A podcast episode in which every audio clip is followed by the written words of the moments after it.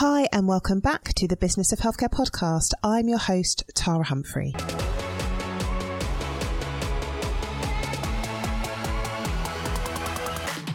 I run an award winning healthcare consultancy specialising in supporting primary care networks. I'm a facilitator. I am a mum of three. I have an MBA, and I would class myself as a bit of an adventurer. And I absolutely love all things business, all things leadership, all things management.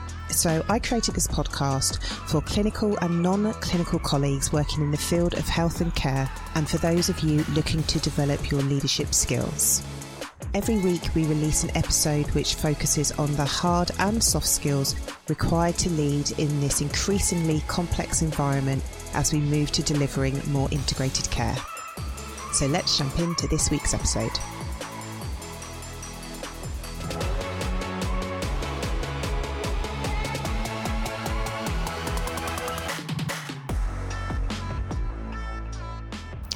Hey, and welcome back to the Business of Healthcare podcast. I hope you guys are doing well.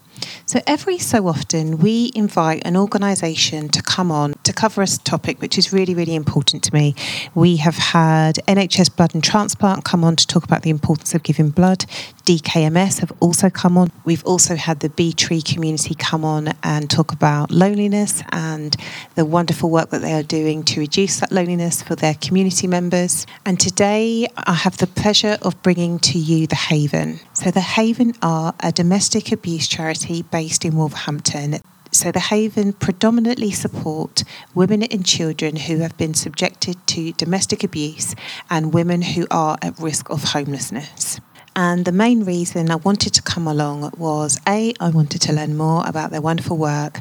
And the aim of them coming on was to raise awareness of the importance of accessing and getting training we also talk about their Purple Pledge policy. It's a shorter episode than usual. Uh, please listen to the end. It's really, really interesting and really, really, really important.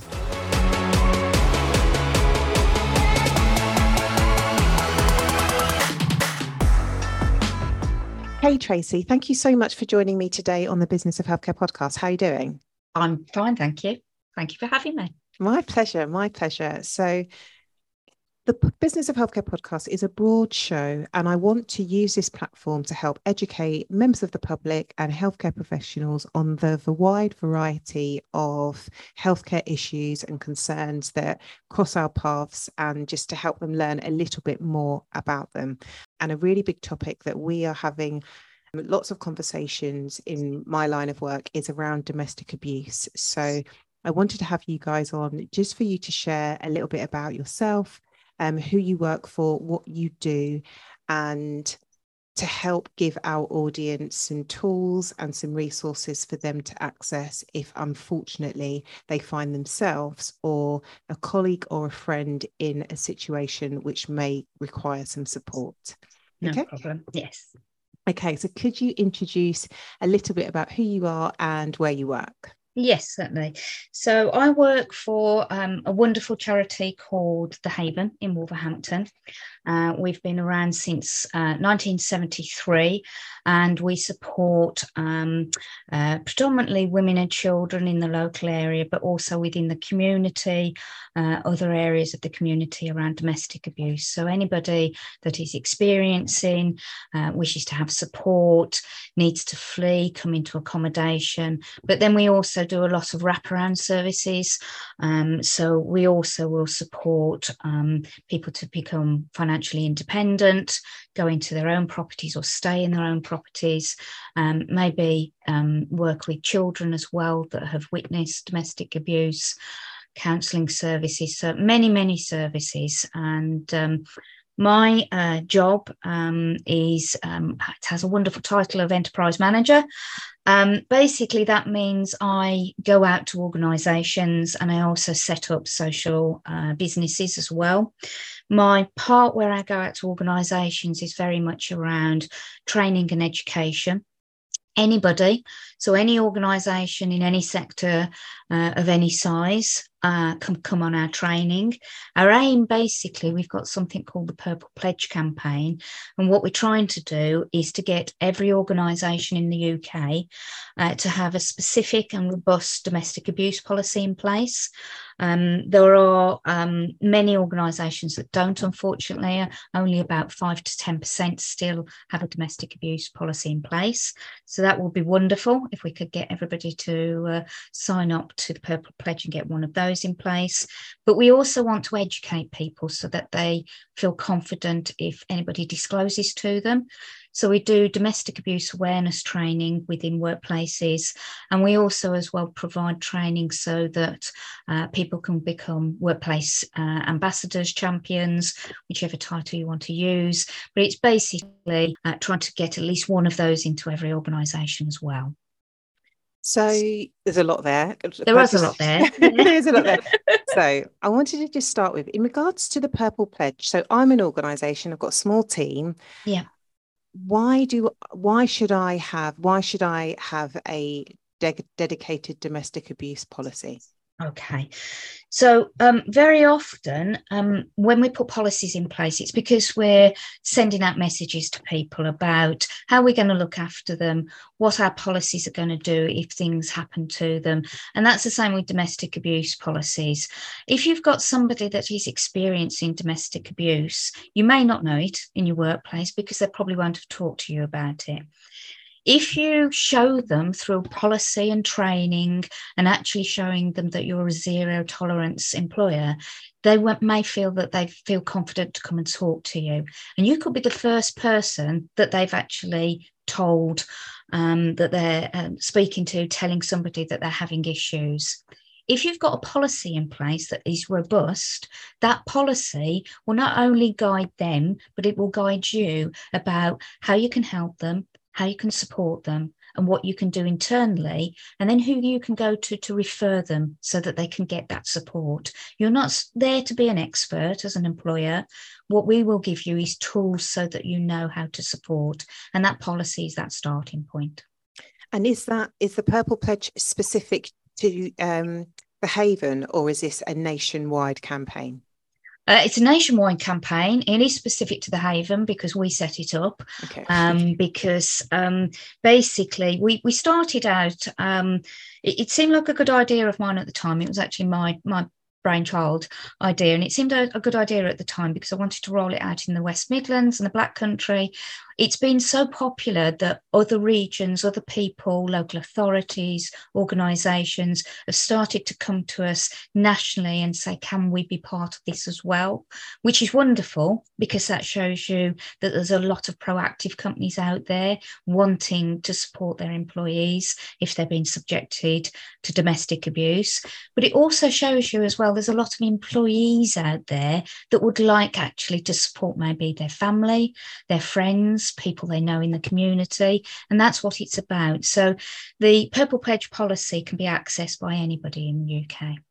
And we'll cover this at the end, but how do you, how do they how can they get their policy or how can they start to implement it? Okay, well, they can uh, jump to, onto our website and, and, and go onto there and tell us that they're interested in, in having a chat. Um, basically, what we have got is um, a domestic abuse uh, policy, which is a template. So, if they don't have anything in place, they don't want to write it themselves, there is a template ready to go, which includes all uh, legislation that is going to be relevant to them, um, what they should do um, as procedures, the definition, the types of domestic abuse. So, it is very, very in depth and robust. So, um, that can be purchased from us um, for a, a very small sum of £50. So you've got a policy ready to go. And then from there, what we'll do is talk to the organisation about their needs, their requirements based on number of employees, where people work, um, we will do domestic abuse awareness training with them and then workplace champion training with them. That can be accessed through webinars, face to face. We do e learning as well. So if you've got your organisation has maybe many sites around the UK, or people are spread out or on different shifts, or they need to access something um, outside of work time, then there are options as well of how people can access things. Have you received any objections? Has anybody said, "Well, I don't need, I don't need this. It's not my responsibility"? Uh, yes, um, we we do get people, organisations that may say to us, "We don't need it. We don't have any problems with domestic abuse here." I'd question that. Now, the reason I would question that is when we do our training, um, a lot of our webinars are kept quite um, small. So we do between up to uh, eight, usually to 10. Sometimes we do larger. But say we're doing a webinar where there's 10 people, I can guarantee that there will be at least one disclosure of domestic abuse, either that person has been subjected to domestic abuse or they recognise that a colleague is going through something, a friend, a family member, but it can be up to at least half. So I've actually had with a group of eight people, over half those people telling me something about domestic abuse that they have witnessed, um, either themselves, as I say, or somebody else. So that is a lot if you consider that's quite a small yeah. set of people. And one of the things we want to do is to get out to every size organisation. So, what we will do is if an organisation has got less than 10 people, we will provide a free policy. We will also provide um, a free champion place and all they have to pay for is the domestic abuse awareness webinar to get them started. Um, so um, if you for example have a, an organization where you've got eight employees for 35 pounds you can get the policy um, awareness training for one person and domestic abuse workplace champion training. Thank you. It's from i'm thinking of kind of my healthcare colleagues that maybe that they work in a hospital. Yeah. is well, any kind of health and care facility, to be fair, isn't would domestic abuse kind of be picked up in their safeguarding policies and training? Not always. Um, if it was, we wouldn't be doing training out to GPs at the moment, social subscribe uh, prescribers. Um, we're also um, we work with uh, social workers.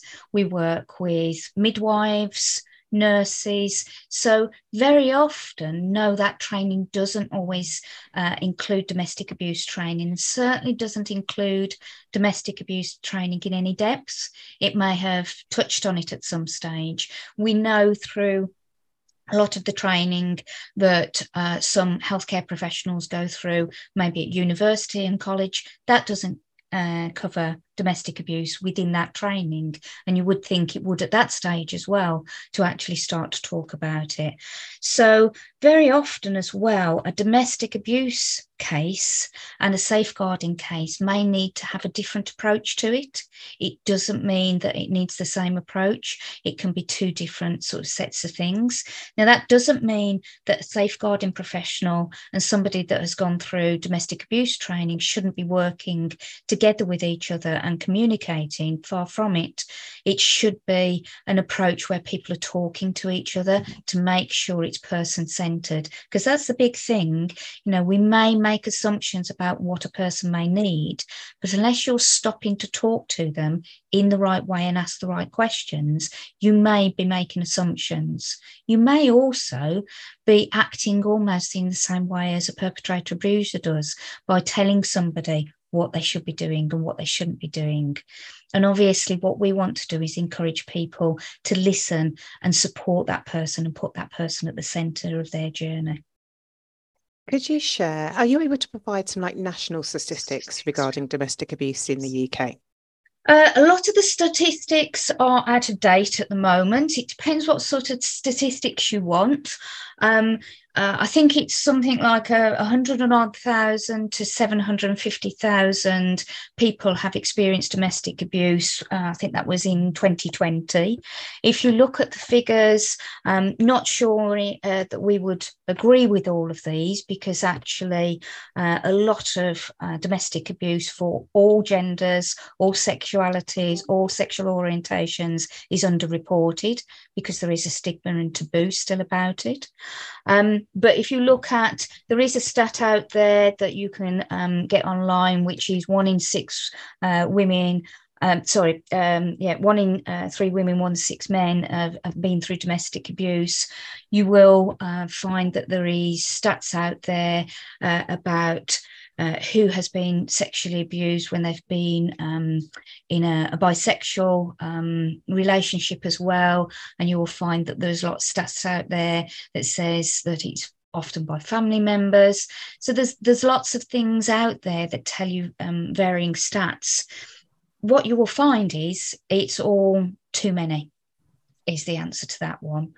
Nicole Jacobs, um, the um, Domestic Abuse Commissioner, uh, she came into place with the new Domestic Abuse Act 2021. So they've done a lot around surveys of everybody that has accessed services around the country, um, anybody that has experienced domestic abuse, and we're waiting uh, for a lot of those stats to come out to really show us what's going on at the moment. And can you give us an indication of the demand for your services? Like I know you've got you've got a call center. So how many calls did you receive last year? I like I like the phrase that you call it call center. It's bigger than it is, um, and the reality is we've got some wonderful people working on our helpline, but it is a very small dedicated team, as it is with many providers around the country. So, where you bear in mind that um, during 21 22, we took over 11,000 calls that sort of puts it in perspective that you've got a small team there of anywhere between sometimes a, a few people manning the phone up to sort of a team of six, ten manning the phone. That's a lot of calls. That's a yeah. lot of calls. So, you know, we have a wonderful set of people on our front line from our helpline that, as I say, take calls. We've got 24 7 helpline. They then refer through um, to our staff that um, supporting our refugees and our accommodation. We've got safe accommodation. Um, they're always sort of there 24 7 as well, supporting people. So we have a fantastic team, as do many, many providers around the country as well. Uh, some uh, are specific to certain genders, some are specific to certain cultures. Um, so there is a lot of resources out there that often people don't realise. And how do you work in partnership with healthcare professionals, or is it mainly through training? Is there any further deeper conversations regarding how a particular area, I think you're based in Wolverhampton, right? We are, yes. Do you have kind of more stronger links with your community services and your health and care sector? We do on the front line, yes. And you will find that um, uh, what you've got around the country is local providers, and those local providers will be working with uh, many agencies. So they'll be working with the police, they'll be working with healthcare professionals, they could be working with schools, social workers, um, because um, often you will find that once domestic abuse starts, it can escalate. Uh, so it can become serious. Um, you may need to start then to do uh, risk assessments with people. You may need to refer them on to um, things called MARACs, which you, you will have heard of, I'm sure, uh, yourself as all of you as healthcare professionals. But so can I just actually yeah. I'm nodding along but there'll be people that listen to this thinking i don't know what that is. So so basically that's a multi-agency conference. So it's where um, anybody that um, is able to support that person so that they are um, uh, not at risk or the risk is being not eliminated but uh, managed and safeguarded against. So uh, you may find that somebody comes uh, into accommodation or they report something to a, a, a, helpline and it sets off a process depending on um, the risk assessment that is done. So very often there is something called a DASH risk assessment that basically looks at all of the things that could be happening to that person and at what level of risk they are of things escalating of them uh, being at risk of further harm maybe their children being at further harm. And it, that is then escalated escalated to this multi agency conference where people will uh, sit down. Um, it has obviously been done online a lot recently.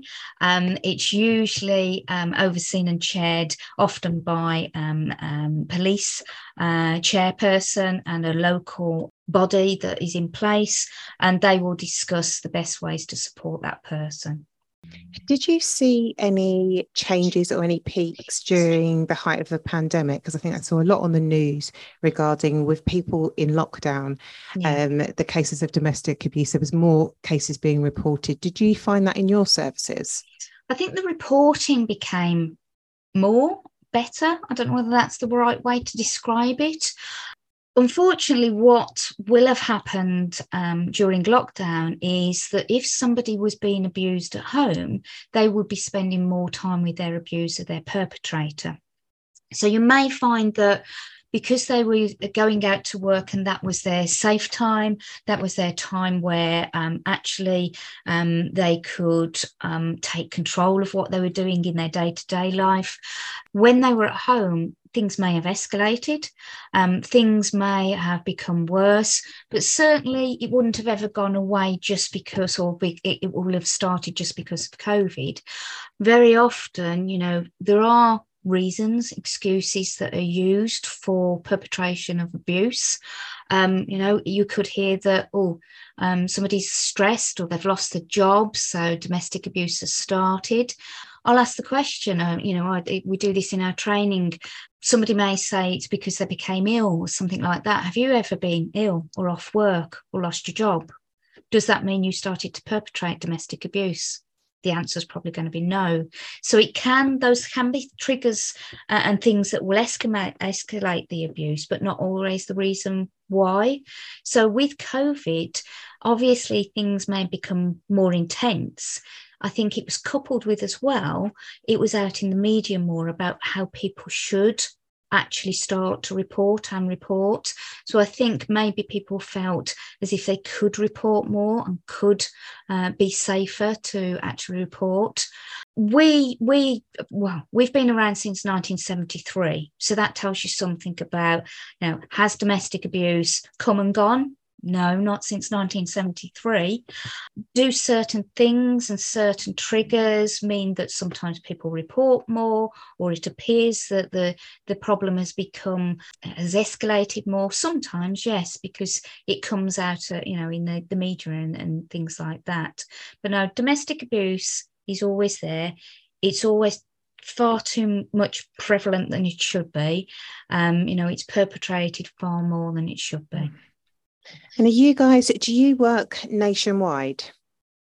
Our frontline services, we are um, uh, expert in our local area. So, our frontline services, that's where uh, we are. We are part of Women's Aid, which is a national organisation. We are also part of various things where we will refer people on to more specialist providers if we aren't the right people as well. So, our frontline services are very much based within the West Midlands and Wolverhampton. Our training, however, is national and a lot of our services, um, we are part of forums, we are part of um, groups where, where policies are talked about, and that's done on a national basis as well. And if there was one thing that you would want listeners to take away from today's episode, what would you want that to be? honestly to whoever you are, whatever job role you're in, whatever age you're in, whatever type of relationship you're in, please go out and do some domestic abuse awareness training because you never know when you're next to somebody that may need your support and help. You never know whether you're walking past somebody that you might just spot something and recognize something that you could actually uh, then support them in some way, and a work colleague as well. You know, very often, if you are in the position that you have never been exposed to domestic abuse, you won't recognize the signs. But all of a sudden, if you sit in something such as our training, any any domestic abuse, good training, you know, go out and get it. Um, but it could be that it triggers you to go, actually, I saw somebody going through that, or my work colleague gets lots of calls at work, or somebody that was in reception, whenever they come in, this happens. And it may be something then that you go, I'm going to see whether I can support that person or ask them that very important question of, Are you okay? Is there anything I can help you with? Thank you so much. And could you share your website? Yes, our website is um, um, the uh, havenrefuge.org.uk. Um, it's got all of our services on there, uh, and there is a section specifically about training. I do hope that everybody uh, contacts us so that we can start to do some training because we are finding that there is some fantastic conversations going on uh, that is raising the awareness around domestic abuse. Also wanted to show you're quite active on LinkedIn, so that's how we connected. Um, so um, if you want to contact Tracey directly, I hope it's okay if you contact Tracey yes. I'll also I'll put that link in the show notes so people can click on and come and have a chat. Yep, that would be lovely. Uh, my door um, virtually speaking is always open yeah. um, so yes uh, i would just like to say as well if anybody is listening and you feel you do need any support our helpline is there. We also on our website have various other ways. There's whatsapp whatsapp. You can email us. There is online chat. You can always send me something on um, linkedin a personal message and i will always come back to you and support you and help you. Thank you so much for joining me today. No problem at all